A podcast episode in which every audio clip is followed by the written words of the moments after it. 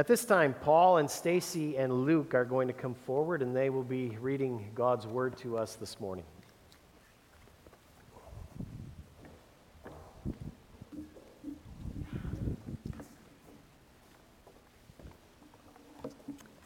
Our scripture reading this morning comes from Luke 24, 13 through 27. This can be found on page 1642 in your Pew Bibles.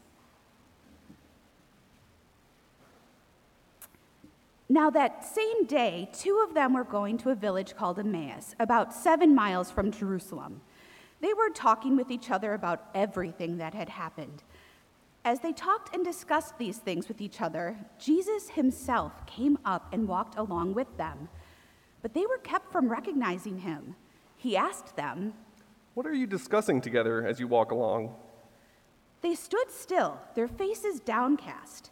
One of them, named Cleopas, asked him, Are you only a visitor to Jerusalem? Do not know the things that have happened there in these days? What things? Jesus asked. About Jesus of Nazareth. He was a prophet, powerful in word and deed before God and all the people. The chief priests and our rulers handed him over to be sentenced to death, and they crucified him.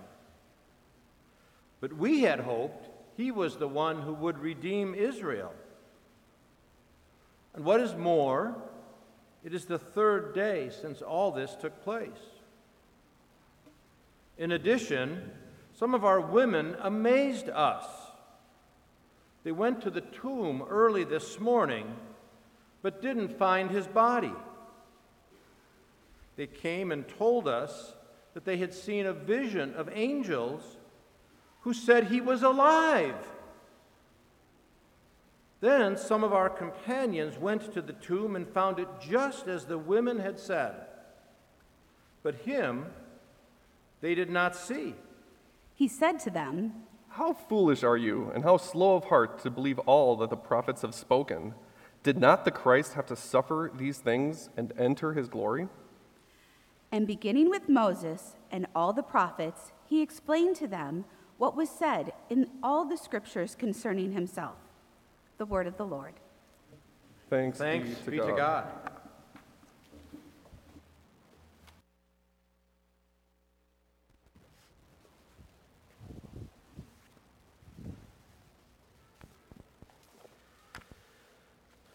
Brothers and sisters in Jesus Christ, this reading this morning came from the Gospel of Luke, and that's because we've been looking at Luke ever since the, the new year began, and especially in the season of Lent. And so we wanted to finish up with, uh, with the resurrection story from Luke as well. This was just a part of that story, and I invite you to, to read through the rest of Luke 24 sometime today as you celebrate uh, this Resurrection Sunday. One of the things that you'll notice there in the wake of the empty tomb that you find in Luke 24 is perhaps surprisingly to us a lot of confusion, actually. People are puzzled. Eyewitness reports seem like nonsense. Even the Apostle Peter um, leaves the tomb not more convinced, not growing in faith, so to speak, but he leaves the tomb wondering wondering. And more than that, folks are just plain sad in Luke 24. Not what you would expect if perhaps you were invited here by a 21st century Christian friend. Because when we tend to talk about Easter here in the church, we seem confident, we seem to have it all figured out. But I'm not so sure that we do. I have in my garage an old uh, Volkswagen Beetle that I'm supposed to be restoring. And uh, when I bought the thing, the shell was basically in place and the wheels were on, but, but the whole interior, I mean, everything the seats, the controls, the chrome pieces, the window cranks, the lights, the wires, the mirrors, the screws, all the fasteners all that stuff was just kind of thrown in boxes and then thrown inside of the car. And so, in a way, to put this thing back together or to restore it, it's a bit like a jigsaw puzzle, right? You, you gauge all the pieces that you have, and then you start dividing them up. You put all the edge pieces over here, and then you sort of divide up the others by color. And, and finally, if you think you have everything, you can begin to go to work. Well, now imagine that you've got all of these pieces to this car laying on your garage floor, and you begin to sift through them, and you realize slowly that you don't even know where all of these parts go. In fact, you don't even know if all of these parts, parts belong to your particular car. That's a bit unsettling, let me just tell you, especially when your wife really wants that car out of the garage at some point. Not that mine does or anything like that. but if you can imagine that sort of situation, then I think you have a better idea, perhaps, of, of what Cleopas and his friend are experiencing on the road to Emmaus. I mean, Cleopas is sad and confused and puzzled over this person of Jesus, this person that he thought he knew he doesn't know how to put all the pieces together, especially the pieces of the last week or so. Cleopas thinks he's dealing, in other words, with one particular car. He thinks he's dealing with a Volkswagen. He gives that away in verse 21. He said, We had hoped that Jesus was the one who was going to redeem Israel. Okay, that's the picture that Cleopas had formed in his mind of Jesus, of the Messiah. He was the one who was going to redeem Israel. It was a very specific picture, a very specific Messiah. In other words, Cleopas is thinking that Jesus would be a redeemer along the lines or the likes of Moses. Okay? Moses was really the first redeemer of Israel. He had redeemed Israel from slavery. That's what Passover is all about, right? And ever since the time of Moses, all of Israel had been waiting for another redeemer to come, like Moses, and redeem the people from slavery. In this particular case, Cleopas was waiting for a redeemer that would redeem Israel from the oppression under Rome. Even more than that, perhaps, he was waiting for a redeemer who would, reliber- who would liberate Israel from all pagan domination and free, finally, the people of Israel to serve their God in peace and in holiness. That's what Cleopas was expecting. And that's who he thought Jesus was. That very particular car, a Volkswagen.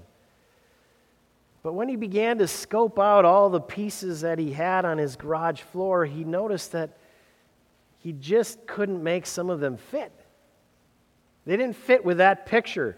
He rattles those off beginning in verse 19. You know, he says to Jesus, Aren't you aware of all the things that have been going on here in Jerusalem of late? And Jesus kind of coyly says, Well, what things are you talking about? And then Cleopas begins to rattle them off. Well, Jesus, he was a prophet, we thought, powerful in word and in deed. And yet, our religious leaders, they didn't seem to think much of him, and they handed him over to be crucified. There's that line. We had hoped that he would be the one to redeem Israel. But now he's dead, and we're seeing angels, and there's an empty tomb. We don't even have a body to show that he ever existed. He doesn't know what to do with all of these pieces. And in particular, it seems what Cleopas is really struggling with is this idea that his Messiah, Redeemer, might suffer. The Messiah, in his mind, was supposed to defeat the pagans, not be defeated by the pagans. And we know this. This is what is, is troubling him because it's exactly what Jesus picks up on in verse 26. And he says, Did not the Christ have to suffer these things and then enter his glory? Did not the Christ have to suffer these things? He had to suffer. And so Jesus begins his own little Bible study with Cleopas and his friend. And, and this is the coolest of scenes. If you're going to have a Bible study, wouldn't you like to have a Bible study with Jesus? And Jesus walks them through Scripture from beginning to end. And he shows them the biblical picture of what the Messiah was. Okay? And he shows them exactly where suffering fits. He shows them that it's really been part of the Messiah's job description since the very beginning. Jesus takes all the parts on the garage floor that, that Cleopas doesn't seem to know what to do with, and he puts them exactly in the right place. Basically, one of the things he says to Cleopas is look, you can't pick and choose your texts. You can't be all about Isaiah 9 and then skip over Isaiah 53. What's Isaiah 9? It's wonderful. Messiah, he will reign on David's throne and over his kingdom, establishing and upholding it with justice and righteousness from that time on and forever. He will reign forever with justice and righteousness. And Jesus says, Yeah, that's wonderful text, but you can't, you can't skip over Isaiah 53. He was pierced for our transgressions, and he was crushed for our iniquities. He was led like a lamb to the slaughter. It was God's will to crush him and to cause him to suffer. Jesus is letting Cleopas know that suffering has been a part of the plan from the very, very beginning. But I don't want you to imagine that Jesus or what he was doing here was just a lot of proof texting either. I think what Jesus did was he gave Cleopas a new picture, a more complete picture of the Messiah and of the redemption that he was supposed to bring. You get that idea that Cleopas not only couldn't fit suffering into his picture of the Messiah, but overall, Cleopas had this truncated view of the Christ. He had a view of the Christ in which the Messiah would be more of a spot remover kind of Messiah. A spot remover. And, and Jesus, Jesus disappointed in that regard. Now, uh, what do I mean by a spot remover Jesus, you might ask? Well, we all know how spot removers work, right? Um, a spot is something you get on your clothes and it's, it's noticeable, right? It stands out, it's prominent, and it needs immediate attention. And so we haul out a little spray and wash and we douse the thing and we move on with our lives, happy as, happy as ever. We had hoped that he was the one who would redeem what? Israel. Not the whole world. We had hoped he would redeem Israel. Israel needed redemption. That was the spot.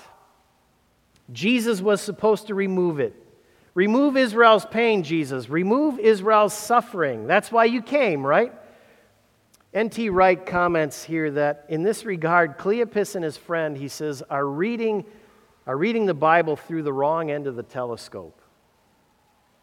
He says they saw it as the long story of how God would redeem Israel from suffering. When really it was the story of how God would redeem Israel through suffering. You have to hear that correctly. Those two are very different. They were reading it as the story of how God would redeem Israel from suffering. And Wright says it's really the story of how God would redeem Israel through suffering. The Bible is about God's redemption, a very particular kind of redemption. It's a redemption through suffering. And you and I are just as much into spot removing, I think, as, as Cleopas was. It's sort of, sort of the way our world works. We move or we work at removing suffering sort of on a case by case basis, right? It's like, it's like the Surgery Center. Bring in the next patient bring in the next tonsil case or whatever it is. The problem is with that is there are so many cases, it begins to overwhelm us. There's so many spots that need removing. Last week, for instance, I was trying to fix my dishwasher. The original problem was electrical, and so you know, I had to pull the whole thing out and I was messing around. I had to buy a, a, junction box and I put that up in the basement and made sure it was all wired correctly so that the house wouldn't burn down. All of that stuff, great. Put it back, turned on the water. Well, now the water feed is leaking, so you got to pull it back out. You run over to Menards or Home Depot or your favorite home center. You get another feed line. You install all that, turn the water on. Oh, it's great.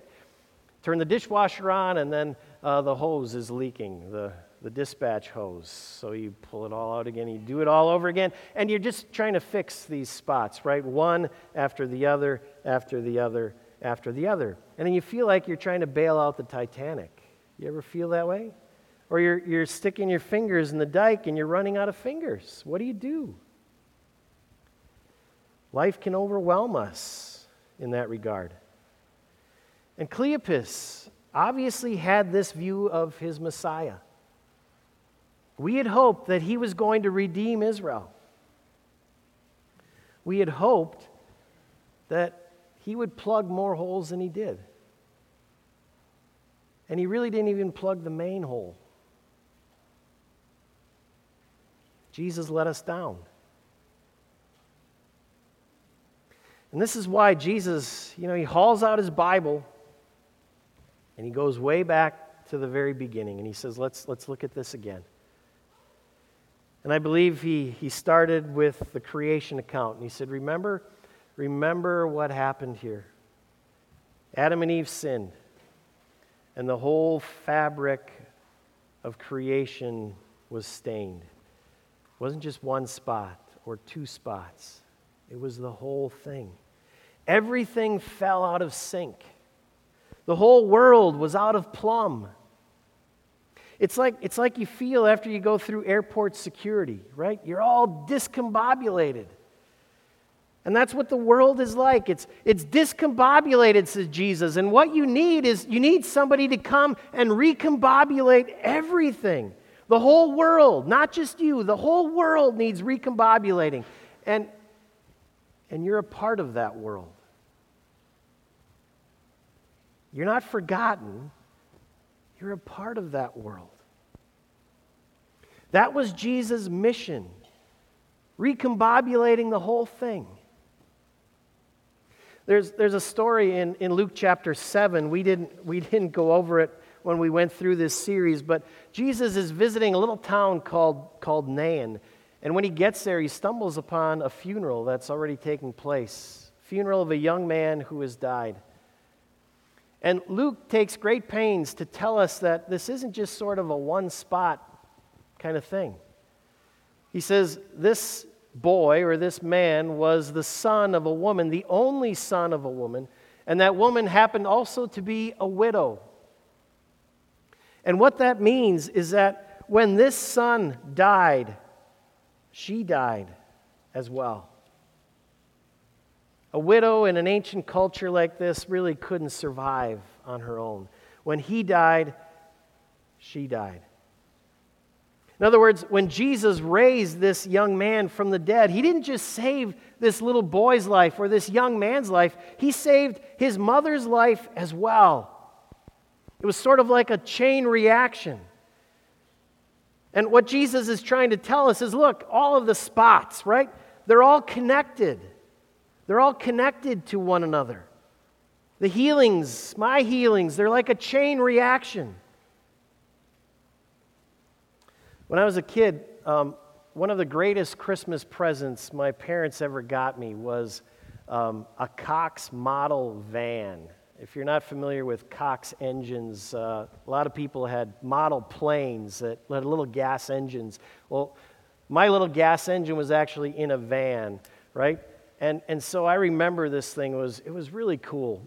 You, you actually had to put fuel in the thing, and then you hooked up a battery to it, and it had kind of a glow plug, and you could start it, and it was a, it was a regular sort of gas engine. There was only one problem, and that was we would gas that thing up, and we would hook up the battery, and then you had to turn this little crank um, on the back side, and it would sputter, and it would sputter, and then it would, you know, it would catch fire for just a little bit, and and then it would die out again. And then you'd sputter and sputter and sputter, and then it would catch, and it would go a little bit longer, and you get your hopes way up, like this thing is finally going to run, and then it would die out again. I did this kind of thing not just for days or weeks, it was for months. I've got really strong thumb finger action just from that one little car. But it was incredibly disappointing when the thing didn't catch on and it didn't run. And some people were a little disappointed, actually, very disappointed with Jesus in the same way. Right? They saw his miracles. They saw one spot cleaned and, and then perhaps a little chain of spots, uh, like it was catching on. But then the healing just seemed to die out and stop right there. And, and they were disappointed. But they really shouldn't have been. They shouldn't have been. The gospel writer John calls these kinds of healings signs. He says they're signs. In other words, they point to something larger than themselves. Okay? And we have to recognize that. Jesus, Jesus didn't come just to heal a few people here and there and leave others to suffer. He didn't come to raise, you know, one young man from the dead and leave the others buried in the ground. That's what we tend to think sometimes because we don't understand what it means to be a sign. C.S. Lewis says that only a fool would mistake a sign for Chicago for the actual city. When you see the sign, you're not, you're not there in the city yourself. And Jesus' miracles, they were never intended to heal the whole world.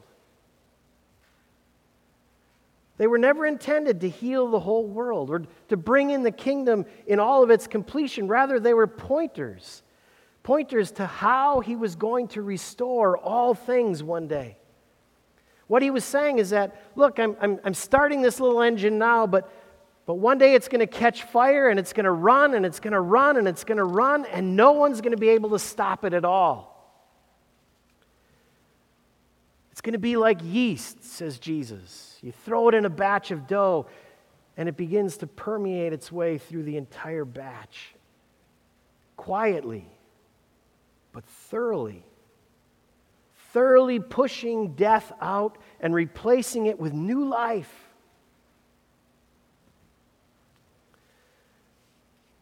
But Jesus says, in order for that to happen, I can't just you know, raise this person from the dead and raise that person from the dead.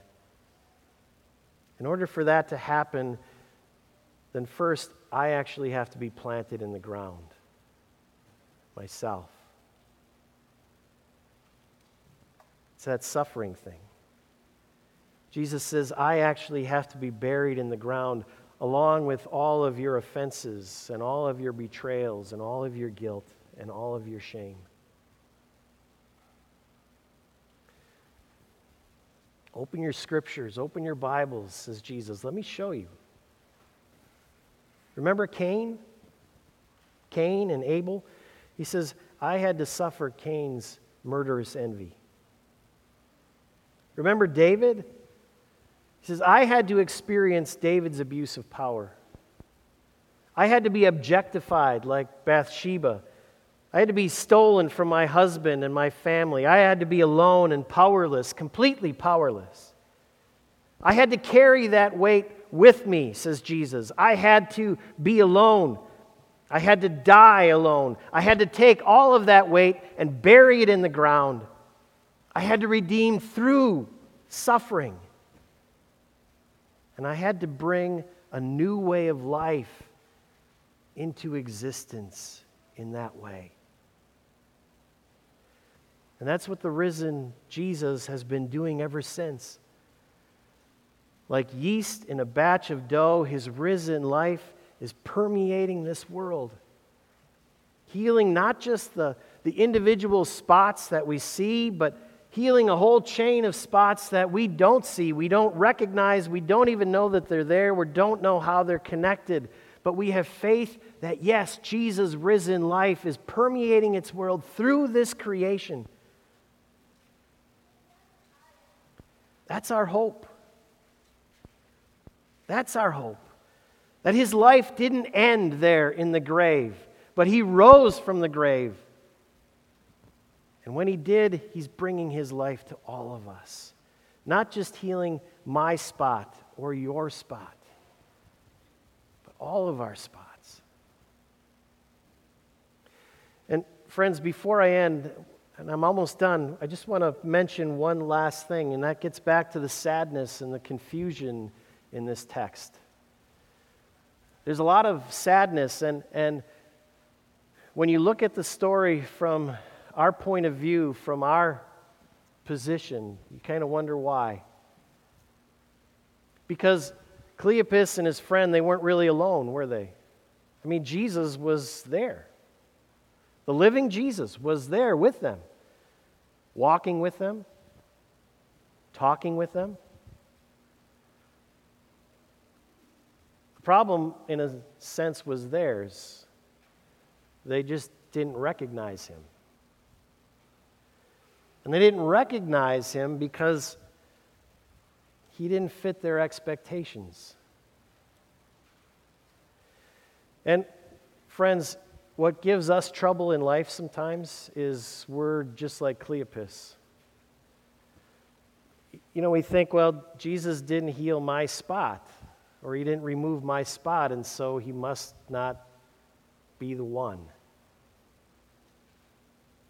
And we've sort of got that wrong, don't we? And notice in Cleopas's position, Jesus doesn't run to him, he doesn't wipe away his tears, and he doesn't say, or he doesn't, I should say, pop into his life, sort of like a genie from the bottle. He doesn't run up to Cleopas and say, Hey, here I am, everything's okay because then Cleopas would still have the wrong Savior in his mind. What Jesus does instead is he sends him back to Scripture. And he says, Go back here and read this word. Because in the Bible, you will see exactly who I am. And when you actually know who I am, and who it is that you're looking for, you will see that I've been here with you all the time. And I am still here with you now. Jesus will never leave us or desert us. If you came here this morning, just one Easter morning out of a year, and hoped you were going to meet Jesus, I'm not sure that you will.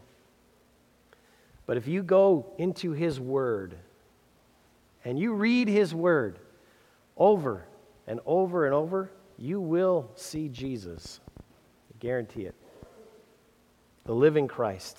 Let's bow together in prayer.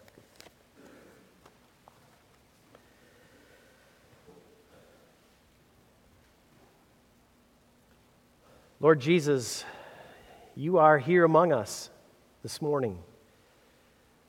Open our eyes that we may see. Open our ears that we may hear your word. Open our hearts that we may believe it. Open our minds that we may understand what your word is saying to us, that we may understand the description of the Messiah, of the Son of God when we read it. Open our hearts, our minds, our eyes, our ears and then show yourself to us, that we may worship you in joy and in gladness. This is our prayer in Jesus' name. Amen.